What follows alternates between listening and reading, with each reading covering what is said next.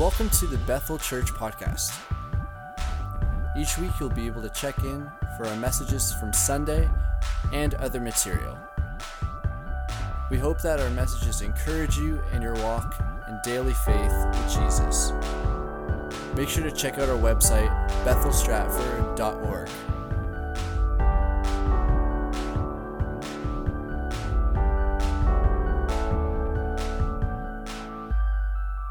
morning, we are actually starting a new series about how to take a step in learning, perhaps relearning, and practicing forgiveness. Can you say forgiveness? Forgiveness, yeah. Forgiveness is really central to the Christian faith. You know, some of the last words that Jesus had as he was hanging on the cross was, Father, forgive them. They don't know what they are doing. You know, he looked at one of the people hanging on a cross beside him, and he let him know, know that he would be in paradise. He was forgiven in that moment. Forgiveness is central to the Christian faith, but I think the concept of it is not necessarily always practiced, and so it becomes a little bit foreign to us. So, take Peter, for example. He was a really close friend and a disciple of Jesus. He asked Jesus this question, Matthew 18, 21 to 22. He said, Lord, how often will my brother sin against me and I forgive him? As many as seven times?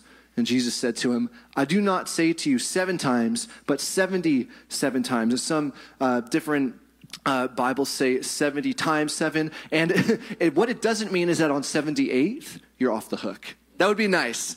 But I mean, like, if you have a friend or a brother who's like, you know, being mean to you 77 times, like in a row, like maybe just give him a little tap on the head. you know, like just just let him know that that's not okay. The point that Jesus is trying to make is that forgiveness is eternal. It is so important.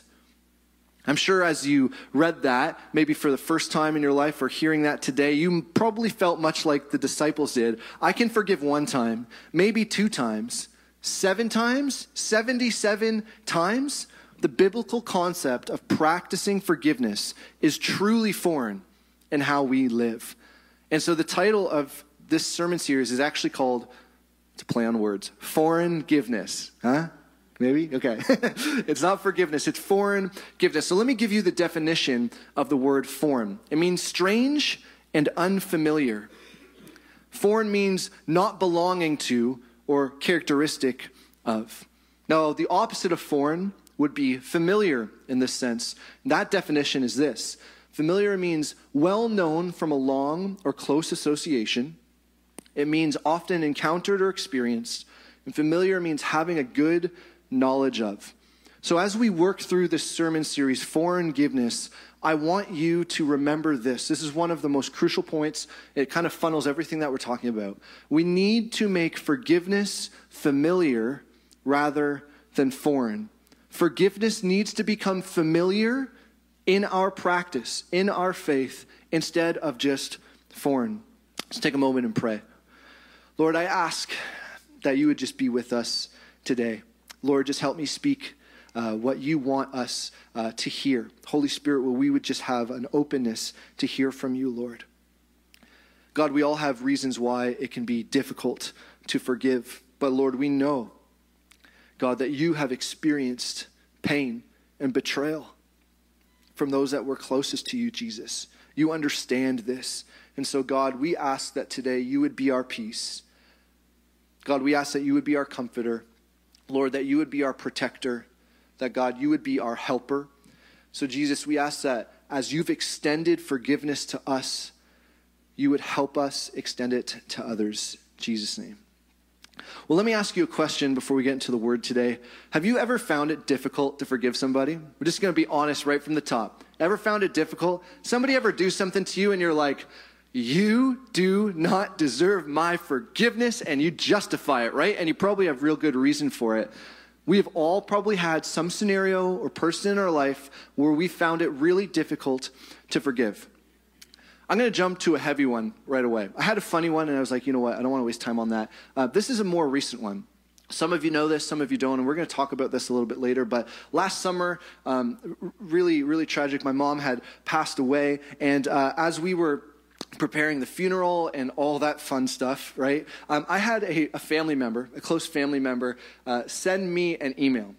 And in their email, they basically wrote, Hey, Carlo, so sorry that your mom has passed, yada, yada, yada. Um, and I, I, I do think that they were being genuine, but they said, I'm not going to be able to make it to the funeral.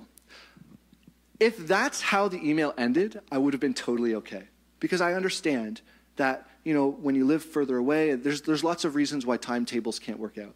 But then, then they wrote this Unfortunately, I cannot make it to the funeral because I have prior commitments to participate in a golf tournament.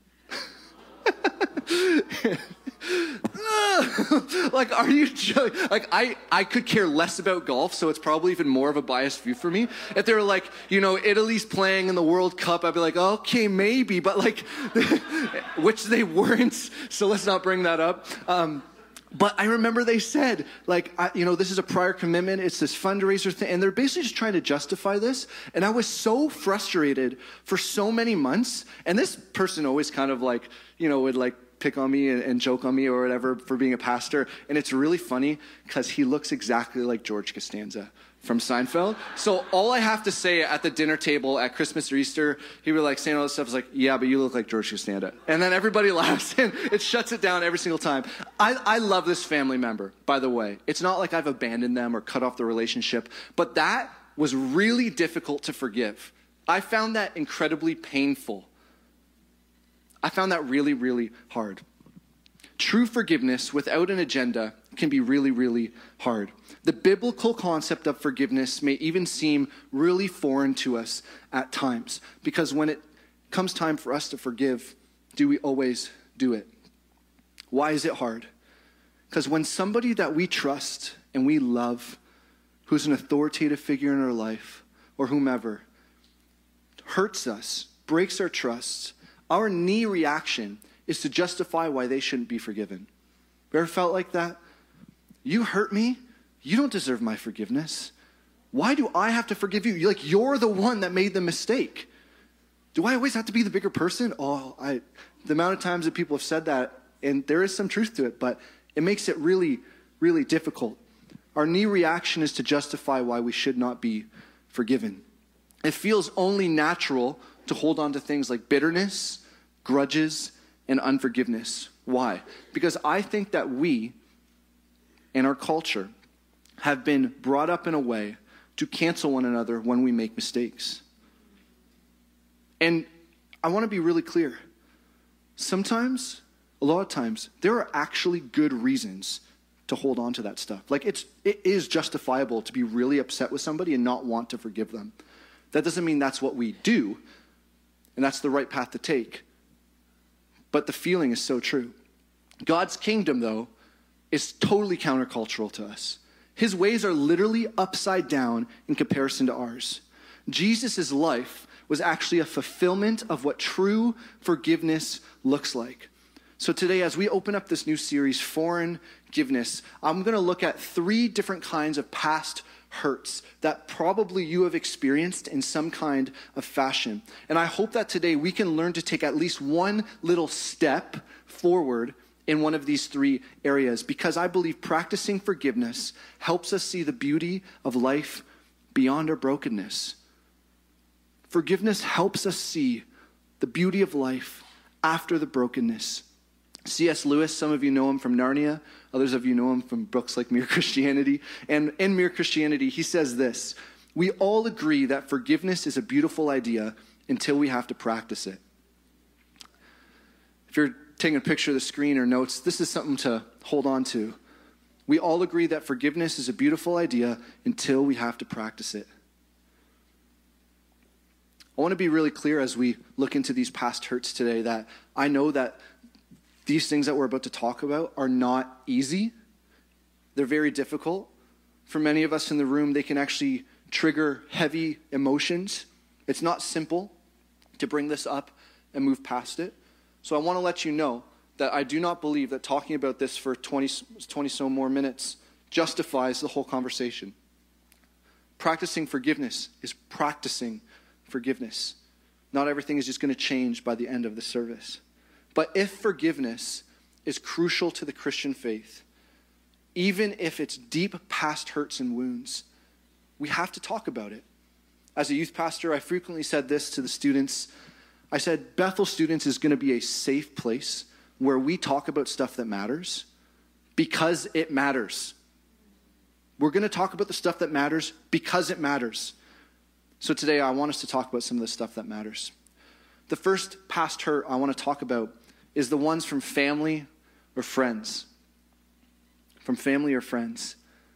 This one sometimes just feels impossible to forgive. Real close family member. You have a real, like your best friend has betrayed you, stabbed you in the back.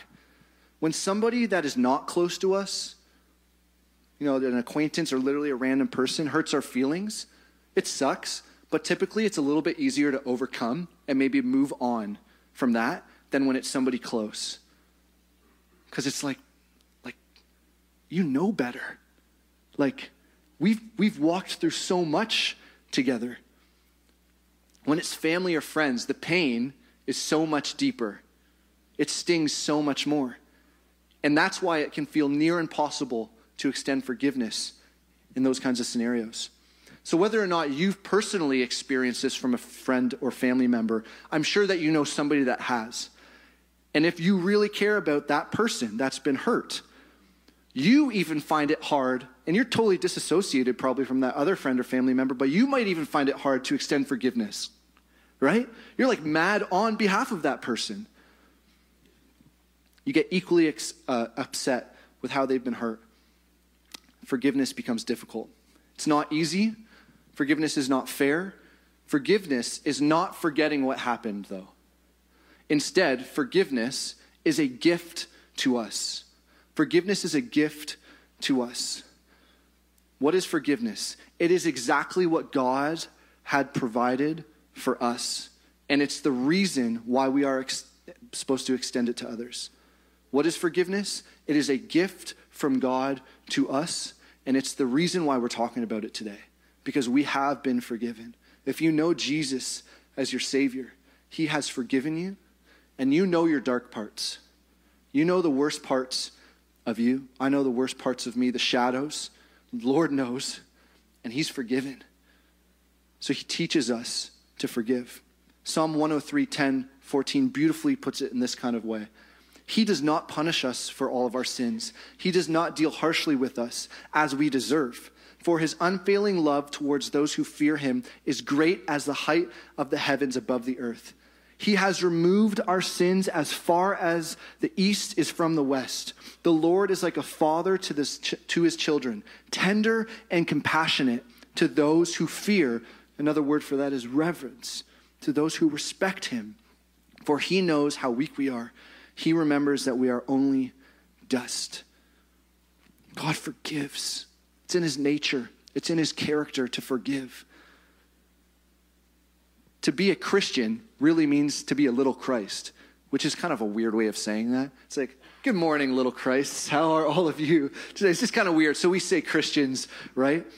But what does little Christ mean? It means to literally be the hands and feet of Jesus, a mini Jesus here, right now, in this time, on this earth. But I want us to remember that even though when we're forgiven by God, it does not mean that all the consequences of our sins that we have committed are completely forgotten. So, example, the Bible is very clear that says the wages of sin, meaning the payment of sin against God, is death, ultimately. But through Jesus' work on the cross, we're forgiven, and that payment has fully been made. You've been exonerated because of Jesus.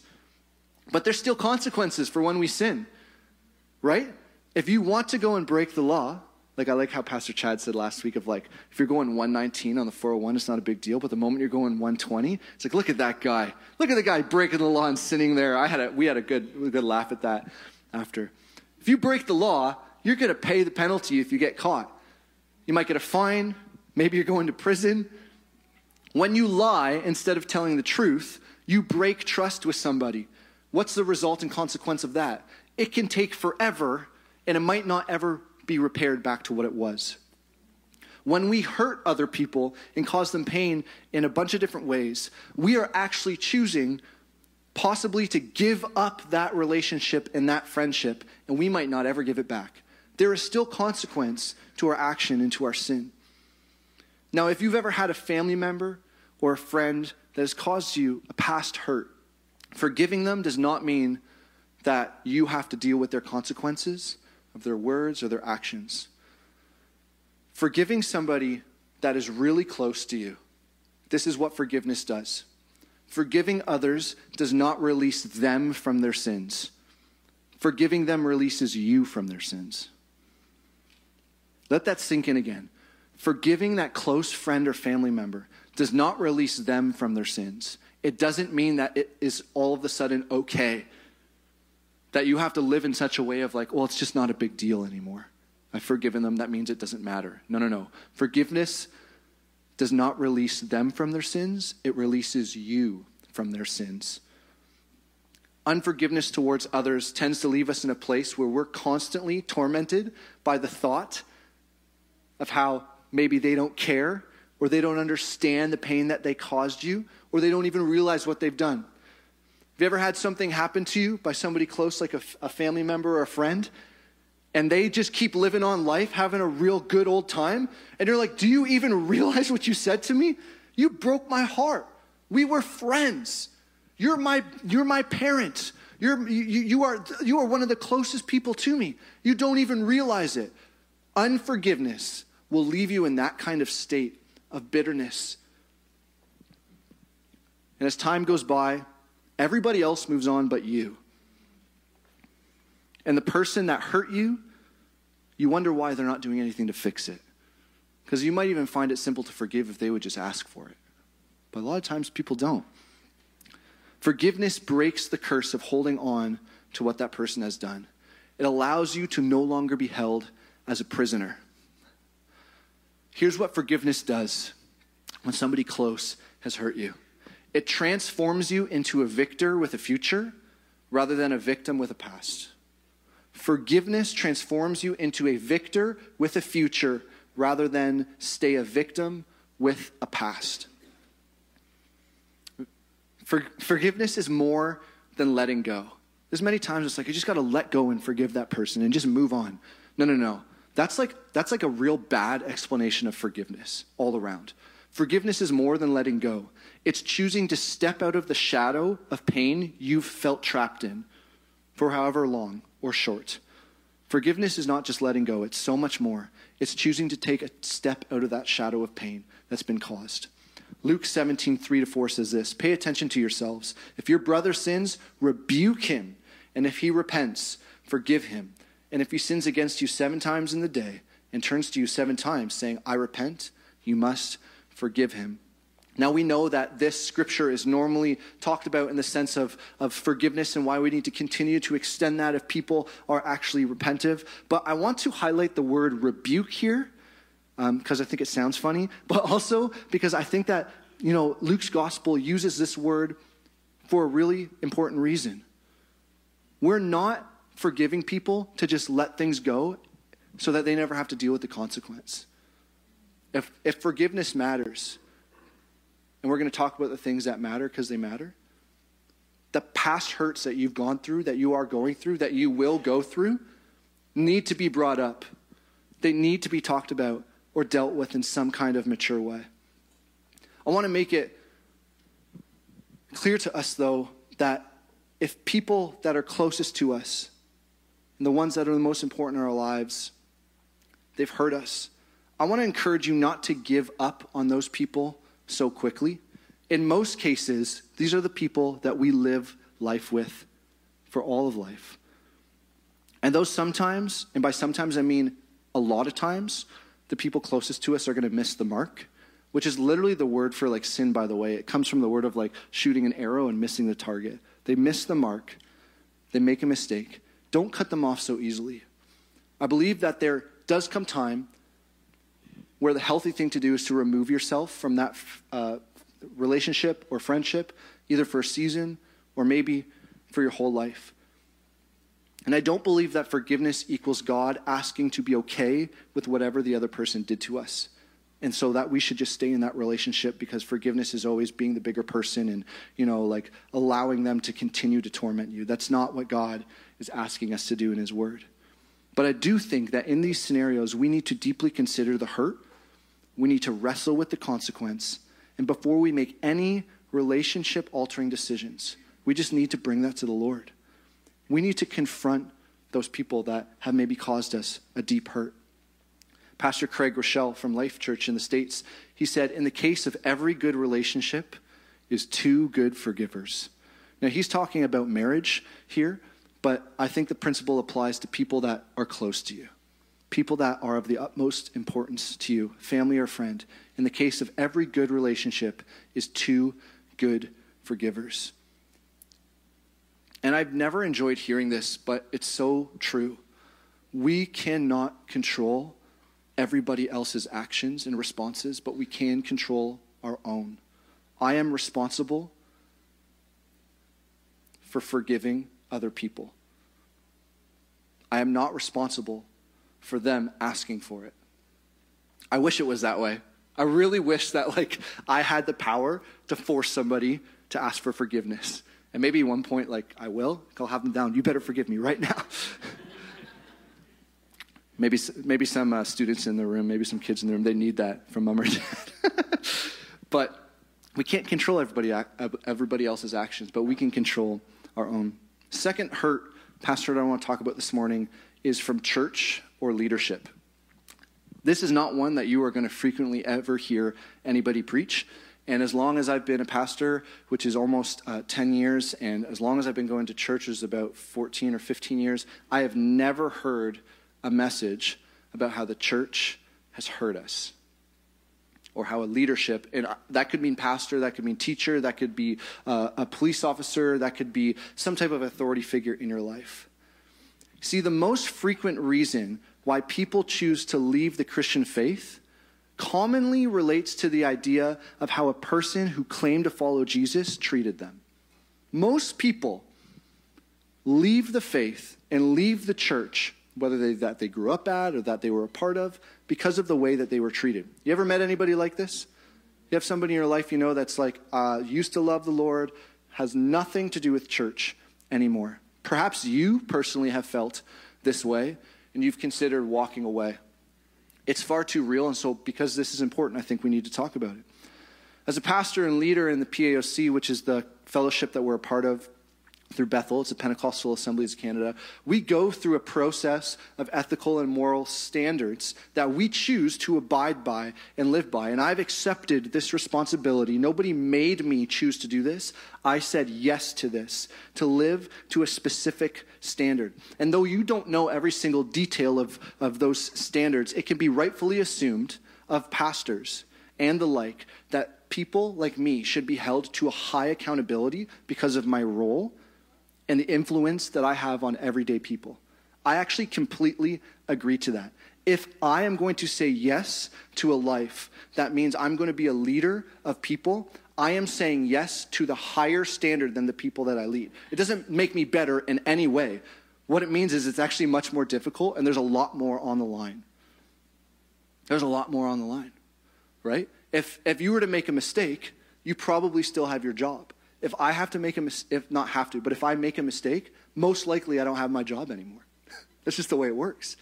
And I'm actually completely okay with that because I think that leaders should be held to a higher standard because of the influence that we have. But I actually think the principle carries on to people who are Jesus followers, like you and me, Christians in general. Because when Jesus saves us and we choose to follow him, we choose to live a new kind of life, a new kind of way, the way. And when we fail, just like how the standard is high for me, it's high for us as Christians, which means that the pain is worse for others. Titus 1:16 says this, everything is pure to those whose hearts are pure, but nothing is pure to those who are corrupt and unbelieving, because their minds and consciousnesses are corrupted. Such people claim they know God, but they deny him by the way they live. Nobody wants to hear this.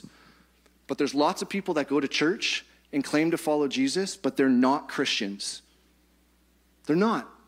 People will know us by our fruit. That's literally what the word says. People will know us by the way that we live, not what you believe in. Belief is powerful. Faith is of the utmost importance in Christianity. Words are cheap to people.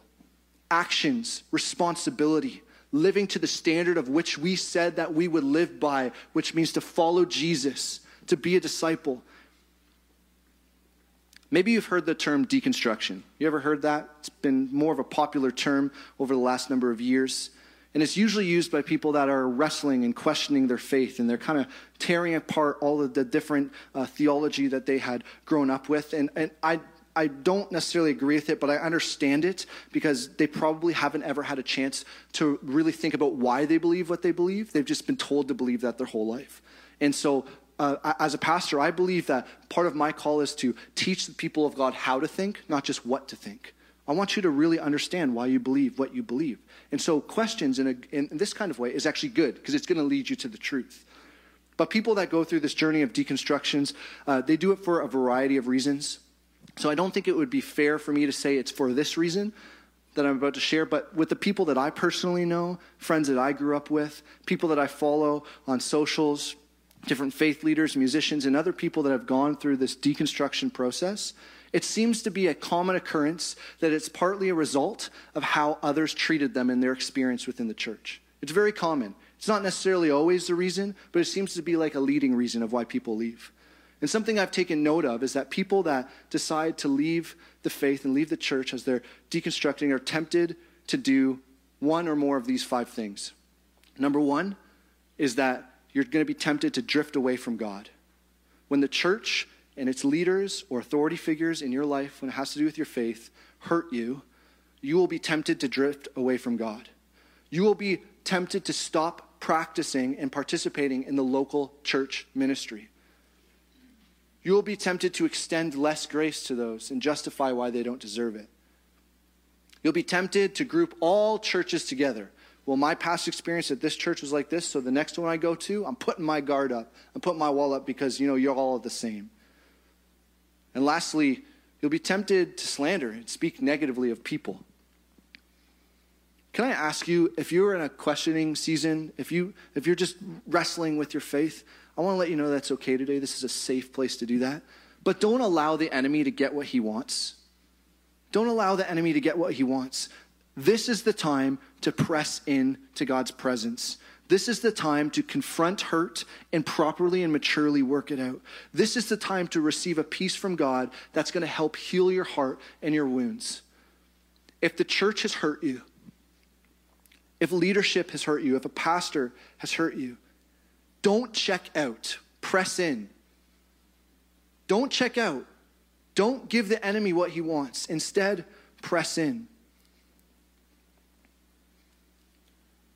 I don't know if you've heard this before, but I just want to, and I know I can't really mean this on behalf of every single person because I'm not, I'm just me. But as a leader and a pastor, I want to offer you today a public apology. Not because I necessarily think that I've done something wrong, but because that I know people that this would mean the world to them if they heard an authoritative figure say sorry and humble themselves. Because any authoritative figure in my life that has apologized, my respect for them actually grew. It actually grew. I was like, wow, like you're willing to do that? So if you've been hurt by the church, if you've had a painful season with ministry, if you've had a leader that's hurt you and caused you pain, I'm so sorry. I don't think it's okay. I don't think it's that we just let go and move on. I want to let you know, as one of your pastors, that I'm so sorry. And perhaps you've experienced this here at this church. I'm so sorry. God has uniquely set apart Bethel Church to be a place of healing and I don't mean just like physically, like people get healed on Sunday, which happens quite often, which is amazing, but like this is a place where people come and their souls are really healed. Can we just get a show of hands real quick? If God has just touched you and healed you at some point with your experience here at Bethel, can you just put your hand up? Could be emotionally, could be spiritually. Yeah, there's so many in the room. I'm sure there's so many people at home. This is a place of healing. It's a place of healing. Don't give up on God. He hasn't given up on you.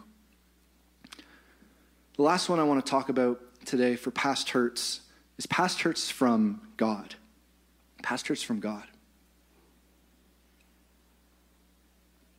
Maybe you feel like God has hurt you at some point. Perhaps you feel like your prayers have never been answered like you wished, didn't turn out the way you wanted. Maybe you have somebody close to you that's passed away tragically and you can't reconcile why or how it happened. Maybe something you believe God has promised you feels like it's never going to come to pass. All this and more can be very difficult to process. And as I was praying and writing the message for this week, I found this, this subject quite hard and difficult to write, but I believe it's important for us to walk through and talk about because I don't think we ever walk through this and talk about it very well. Now, to clarify, I want us to switch gears just for you know a minute, and I want us to think logically about this. If you feel like God has hurt you, it doesn't line up with the truth of the Scripture. And we're going to get to this in a second, but it's actually impossible for you to forgive God because God doesn't need our forgiveness because that would mean that he has sinned, which means that he wouldn't be God. So logically, God doesn't need forgiveness. So we don't forgive God. But I do think that we as humans wrestle with the idea of why certain things happen and don't happen. And if we believe that it's in God's control, that can be painful for us. And as your, one of your pastors today, I want to be vulnerable with you. And I want to let you know that personally, in the last five years of my life, more than ever, I've struggled with this idea God, you've totally let me down. You have totally let me down. Here's why May 30th marks five years since the passing of my dad, and time really feels like it has flown by. It was a Wednesday evening here at the church. We were about to go downstairs where our old youth room was. I was literally about to preach, and I got this phone call from my sister and in tears and weeping and anguish, she said, Hey, uh, dad's here at the hospital in Hamilton. He has terminal cancer in his bones and in his blood and in his stomach, and uh, it's way too far along for any treatment, uh, so it doesn't look good. And this was in complete shock to me and my dad and my family. None of us had any idea that anything like this was leading up because my dad was um, quite frequently going to get checkups at the doctor. Even though his health has never been really good, he always went to the specialist or whoever he needed to do to try and stay up to date, right? And uh, it made no sense that for all the times in the last number of months he went, this had totally been missed. I ended up having seven days left with my dad here on earth. And once he was admitted to the hospital, he never got to go outside again, never got to breathe fresh air again on this side of eternity before he passed. Then last year, I lost my mom. And for years, especially since my dad has passed away, my mom really began to struggle with anxiety, uh, with depression, um, being in social environments. Like there's there's no way. My mom watched church every Sunday online since we started. There's no way she'd be able would have been able to come in this room her social anxiety was, was, was really, really heavy. Even, even family gatherings, basically, she wouldn't be able to go. And we went to many family gatherings where we were there for five minutes, and then I had to take my mom home. And my mom checked herself in a few months before she passed over 15 times to the hospital. I remember driving down many different times, wondering is this the same result of what I got called for last time I went to the hospital? I wondered that. And every time she was sent home, out of those 15 times, there were no practical steps of what to take with panic episodes or depression and anxiety other than the meds she was already taking. Until the final time where she was checked in, we actually brought her to a different hospital and she was put in the emergency psych ward. I don't know if you've ever been to that or experienced that, but it's exactly what you think. Like it's, it was a mattress on the ground, a toilet in the other side of the room with a big metal door that electronically shuts. It is basically like a prison cell.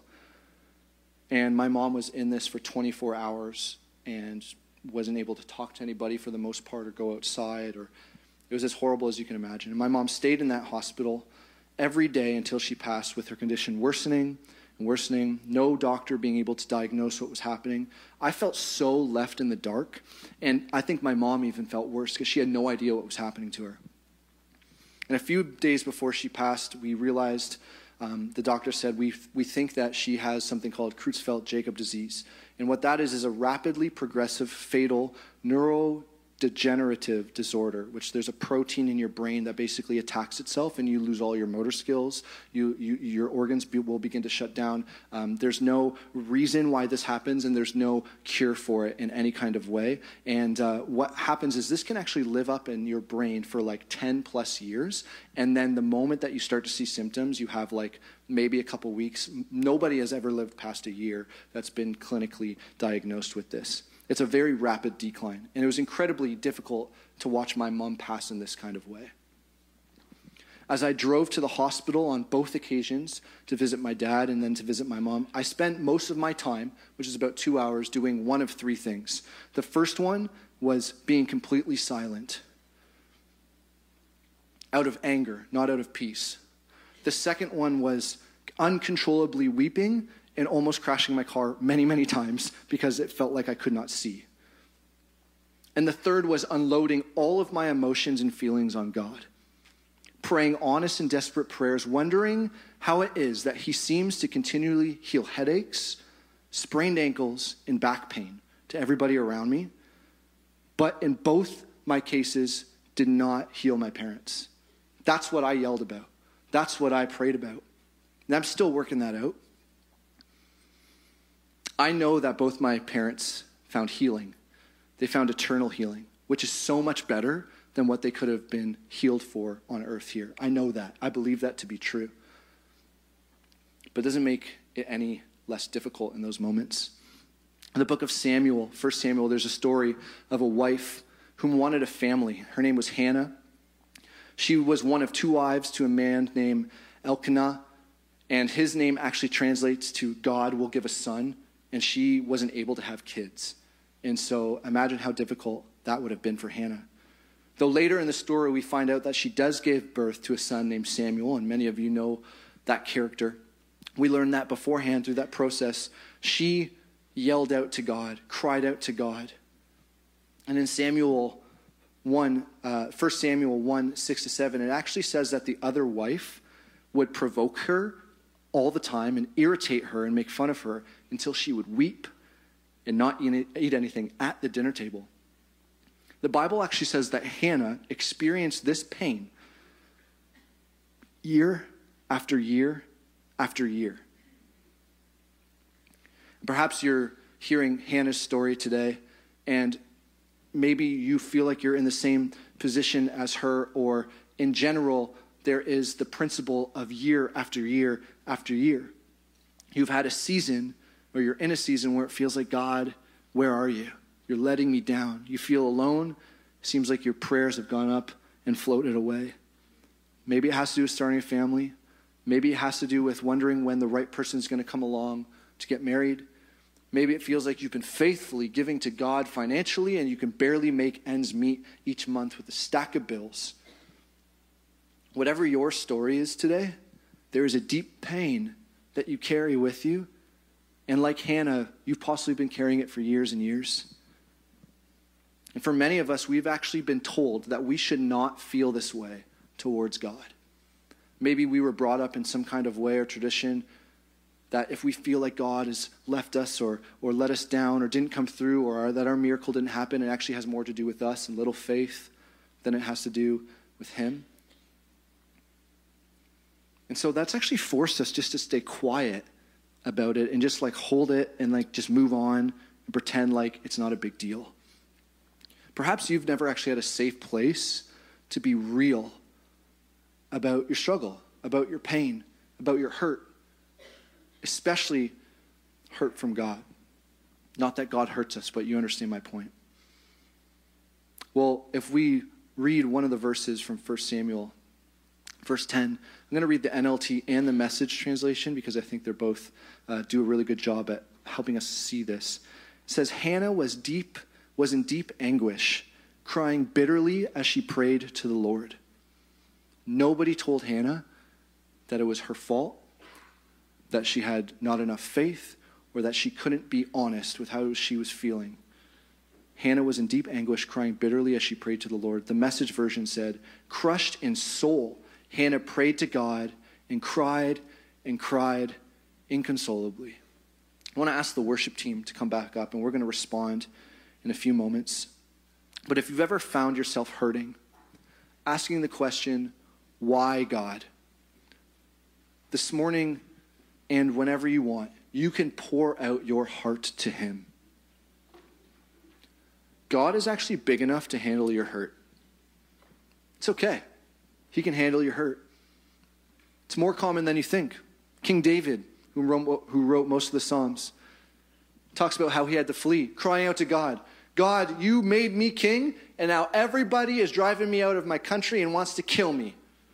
Where are you? David did it. What about our man Jesus? He's on the cross. And in some of his last breaths, he quotes an Old Testament verse. Could have said anything he wanted. He says, God, why have you forsaken me? When we face these incredibly hard and painful parts of life, we need to go to God with our pain. There's no, there's no time to carry that. Like, we need to be honest and go to God with our pain. Another quote from Pastor Craig Groeschel. He says this I believe our God would rather have you yell at him in disappointment and pain than walk away in hurt and defeat. Take your pain to God.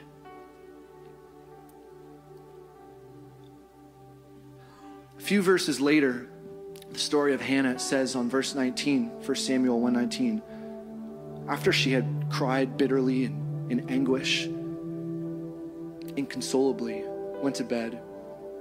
Then it says the next morning, the entire family got up early and went to worship the Lord once more. Went to worship the Lord once more.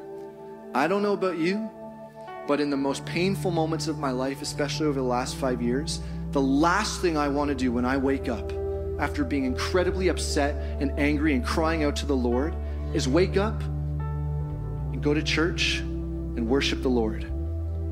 But as I see Hannah, I can relate to the principle of wondering, God, how come you haven't come through for me like you have all these other people? And I see how she chose. She chose to worship once more. I'm going to wake up, I'm going to prepare my heart, and I'm going to worship you, God. So we conclude today. I believe and hopefully that my honesty and vulnerability with you today will help you propel forward in a life of forgiveness. I want to share with you the importance of talking to a counselor. I want to talk talk to you about if you've never seen a counselor and you have some deep pains. It's it's time you get signed up. Go to talk go talk to a professional to work this kind of stuff out. You're not above it.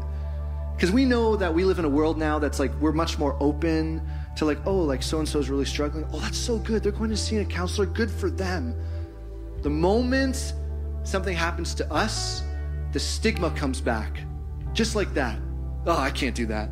And I really feel it because of my role as a leader. I go, how am I supposed to do two things like this at once?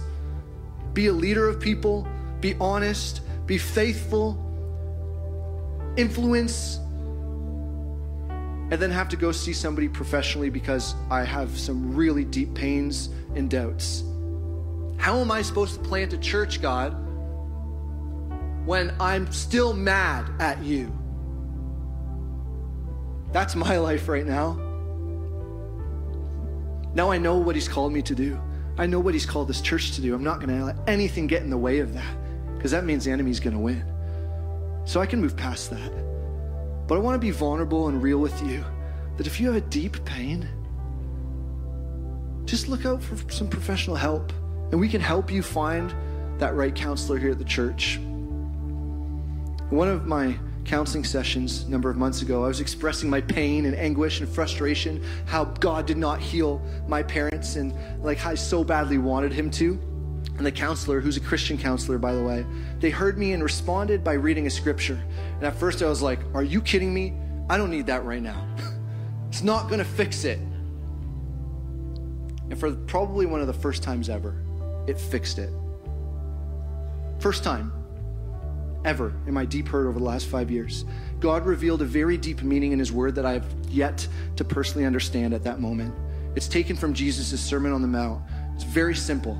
From Matthew 5 4, it says this God blesses those who mourn, for they will be comforted. God knows that this life are going to have some really deep pains. There are going to be people that are closest to you, your best friends, your family, that are going to miss the mark. They're going to disappoint. They're going to sin. They're going to hurt and cause pain. He knows that the church is a beautiful mess of people. And even pastors and leaders are to screw up. He knows that when he decides or doesn't decide to do something, that we might feel like we're in the dark. So, what does he do? He has a special kind of blessing for you. And you won't experience that until you have to go through something to receive it. God is our comforter. He is our peace beyond all understanding. Yes, but there is a special peace, there is a special blessing for those who mourn. And God will comfort you. And finally, that clicked in my mind, and I went, it was almost instant for me. I just felt this peace in that in that counselor's you know room in their in their office, and I went, wow, God wants to give me that because it feels like He's abandoned me for five years. He wants to give that to me. And it was difficult, but I just chose to be open in that moment. My prayer for you is that today, and as we work through this series, for Forgiveness, that as you extend forgiveness to all the past hurts, that you would experience and know a real blessing special for you, where God will comfort you. So I recognize that everybody in the room's got some type of past hurts. But today we can actually make a choice to be honest with our pain and bring it all to the Lord, even in anguish. So today I want to ask you to stand. And I'm not, I'm honestly not trying to manipulate this moment because it's emotional or that the band is up and we're going to sing. But I think that this morning it would be so good for us to respond like Hannah responded. She woke up in the morning after she cried her eyes out to the Lord. She readied her heart and she said, Okay, I'm going to worship you one more time. And I think what that means is that wasn't the last time. Is that when she woke up the next morning, her and her family put their big pants on and went, We're going to worship the Lord. The next day, we're going to worship the Lord. I think that scripture talks about how every day she worshiped the Lord. And we know that her story, there was a beautiful blessing of a son, Samuel, there. We may experience our prayers come true, and we might not. But what we can do is choose to worship the Lord. If you're with me this morning, would you just go ahead and just raise your hands to heaven, just as a sign of a physical sacrifice to say, God, I choose to worship you. God, I choose to worship you. You are worthy. Just in this moment before we sing, it doesn't have to be loud, it doesn't have to be intense, but would you just release your pain to Him this morning? If there is a family member or if there is a friend that has hurt you, if you have a, a, a, church hurt or a leadership, a pastoral authority figure that has hurt you, that has caused you pain in any kind of way, would you just, with the, the act of raising your hands, just surrender that to the Lord this morning? and say, God, you are bigger than my pains. And if you're willing to do it, just let the word forgiveness roll off your lips this morning. God, I forgive them. I release them. I release the pain. I'm choosing to step out of the shadow that I've lived in of pain and suffering. God, I know that today, through forgiveness, I am no longer a victim with a past, but I am a victor with a future. Whatever that is, just under your breath, just forgive, release, let go this morning.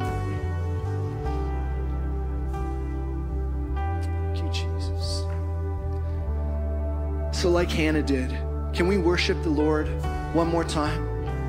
I hope that you still have it in you. I know I've gone way over time this morning. Don't look at the clock. Don't don't look at it. But can we can we worship? Can we worship one more time this morning? Are you with me?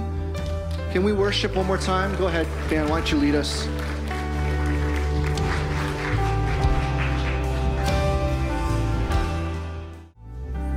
When the wages of my sin was death, Lord, you paid the penalty. Lord, you know my heart, you know my hurts, you know my pain. And in the same way, Lord, each person in this room or at home or whoever listens to this message, you see them, you're with them, they have not been abandoned. Lord, help us forgive when it's just too hard. God, help us step out of the shadow of pain we've lived in. God, when the enemy convinces us that unforgiveness is justified, God, remind us of how just you are. And you chose to forgive us. You took our place. You hung on my cross. Jesus, I just pray for every heart and mind in this place that there would be a touch from you today, that there would be healing in Jesus' name. God, as we continue to walk through forgiveness, that we would have it become familiar to us instead of foreign. God, you'd be with us every step of the way. As we look towards Easter, Good Friday, the cross and the resurrection that provided us this forgiveness, we say thank you. We say thank you. In Jesus' name, amen. Thanks for checking out this week's message, Bethel Church Podcast. We hope that it's blessed you and encouraged you, and that you come back and check out next week's message as well.